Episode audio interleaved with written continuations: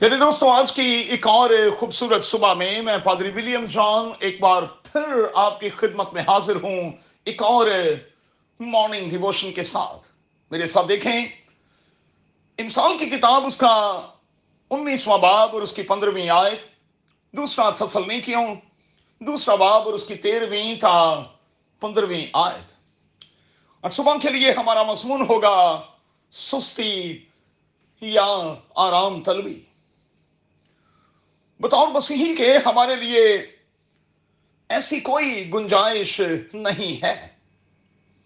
ہمیں ٹاسک دے دیا گیا ہے، سو ہمیں اسے پوری انرجی کے ساتھ، پوری خوشی کے ساتھ اپنا بیسٹ دیتے ہوئے پورا کرنا ہے، تاکہ ہمیں خداون کے سامنے کھڑے ہونے کا مقدور حاصل ہو سکے۔ ٹاسک کیا ہے؟ متی کی انجیل کے اٹھائیسویں باپ کی آخری آیات اور پھر مقدس مرکز کی انجیل کے سولہویں باپ کی آخری آیات کو ضرور دیکھ لیجیے گا۔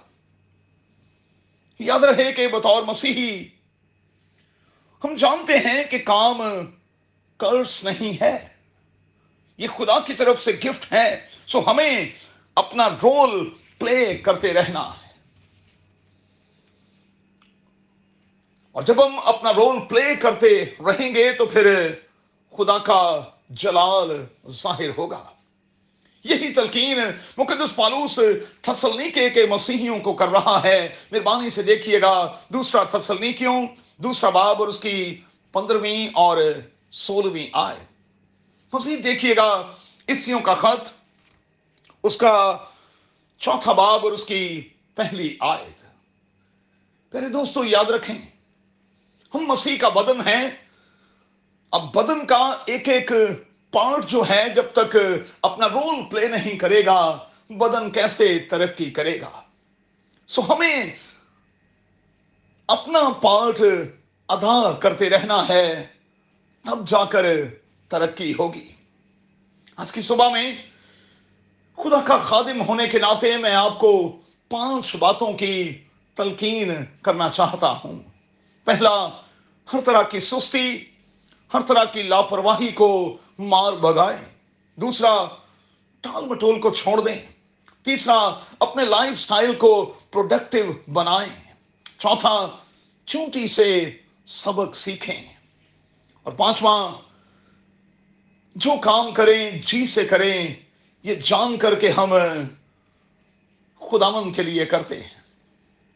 اور جب ہم ایسا کریں گے تو پھر خداون کی طرف سے ہمیں اجر ملے گا۔